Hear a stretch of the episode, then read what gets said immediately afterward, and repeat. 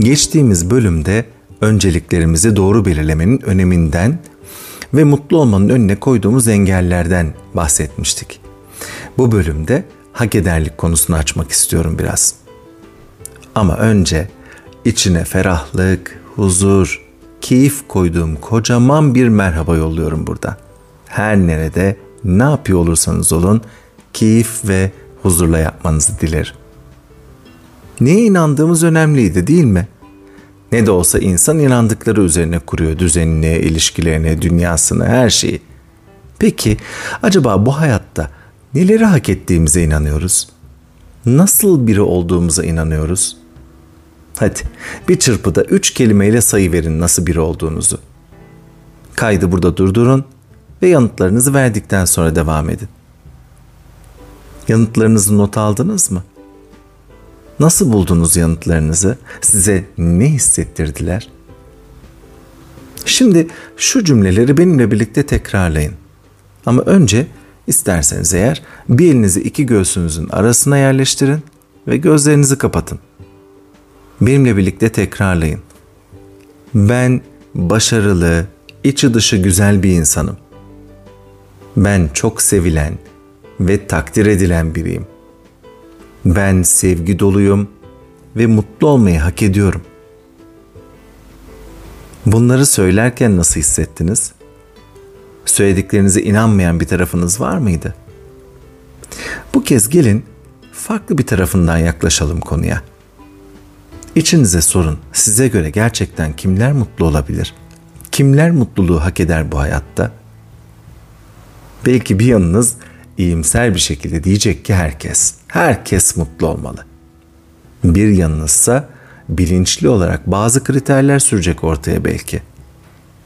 Emin olun öyle ya da böyle bugüne kadar mutlu olmayı hak eden insanlarla ilgili farkında olarak ya da olmayarak bir takım kriterler belirmiştir zihnimizde. İzlediğimiz filmlere, okuduğumuz veya duyduğumuz hikayelere, etrafımızda konuşulanlara ve yaşananlara kayıtsız kalabilmemiz pek kolay değil. Mesela çok acı çekmiş insanlar mutlu olmayı hak eden insanlar grubuna giriyor olabilir veya çok çalışanlar veya iyi kalpli insanlar. Çocukluğunuzu hatırlayın. En önemli veri kaynağı, en önemli veri bankası çocukluğumuzda yaşadıklarımız ödül harçlık veya sevginin sizden talep edilen bir şeylerin sonucunda veriliyor olması size tanıdık geliyor mu? Dersini bitirirsen televizyon izleyebilirsin. Uslu durursan sana dondurma alırım. Elimi öpersen harçlığını alabilirsin. Veya tam tersi. Yemeğini bitirmezsen gezmeye gelemezsin. Odanı toplamazsan sofraya oturamazsın. Sözümü dinlemezsen seninle konuşmam.'' Büyüklerin çocukları terbiye etme, koruma, iyi şeyleri yapmaya teşvik etme, motive etme veya bazen de kendi isteklerini yaptırma yöntemidir ödül ceza sistemi. Bunun doğruluğunu veya yanlışlığını savunmayacağım. Ama göz ardı edilmemesi gereken tarafı sevginin ve mutluluğun koşulsuz olabilme özelliğini yitirmesine ve kişinin kendini terbiye ederken bilerek veya bilmeyerek zorluklarla, acılarla, bazen de hastalıklarla, yoklukla cezalandırabilmesine sebep olması. Yani neyi ne kadar hak ettiğini belirlemesi. Hadi bunu biraz daha açalım. Bir çocuğun ebeveynlerin doğrularını anlayabilmesi her zaman kolay ve mümkün değil. Örneğin tok olduğu halde yemek yemesinin zorunlu tutulmasını anlamayabilir ve buna tepki duyabilir.'' Ders çalışmak istemeyen bir öğrencinin aslında kendini yetersiz ve kötü hissediyor oluşunu veya öğretmeninin olumsuz yaklaşımına içerlemiş olabileceğini gözden kaçıran ebeveyninin ısrarla onu ders çalışmaya mecbur bırakması sizce onda nasıl bir etki yaratabilir? Kendinizi düşünün. Yapmak istemediğiniz veya yapamadığınız bir şeye mecbur bırakılmak size nasıl geliyor? Özetle çocuğa dayatılan, zorunlu kılınan şeylerin bir kısmı onda tepki, kızgınlık ve haksızlığa uğramışlık duygusunu oluşturuyor. Bu da zamanla onu kendine güvensiz, kendinden memnun olmayan ve her fırsatta kendine kızan bir bireye dönüştürüyor. Öyle ki ileriki yaşlarda doğru ve yanlış, iyi ve kötü arasında sağlıklı seçimler yapmasının da önüne geçebiliyor.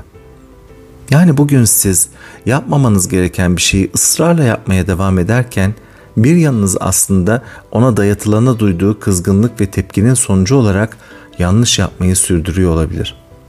Yine yapamadın veya yine aynı şeyi yaptın diye söylenen ve sizi bir şeylerden mahrum bırakarak terbiye etmeye çalışan kendi iç ebeveyninizi yaratmış oluyorsunuz.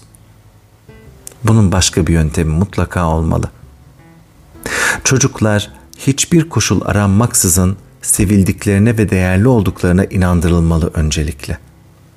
Artık çocuk olmadığımıza göre bunu kendi kendimize yapmaya ihtiyacımız var.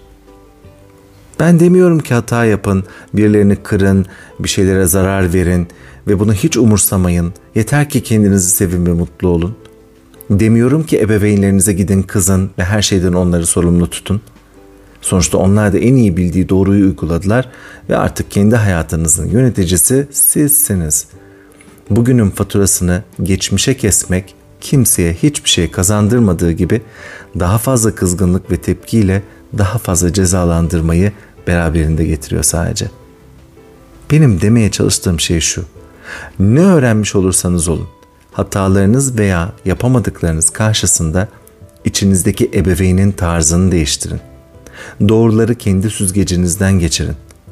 Mecbur olduğunuz için değil, birileri size dayattığı için değil, kendi tercihiniz olduğu için yapmayı veya yapmamayı seçin.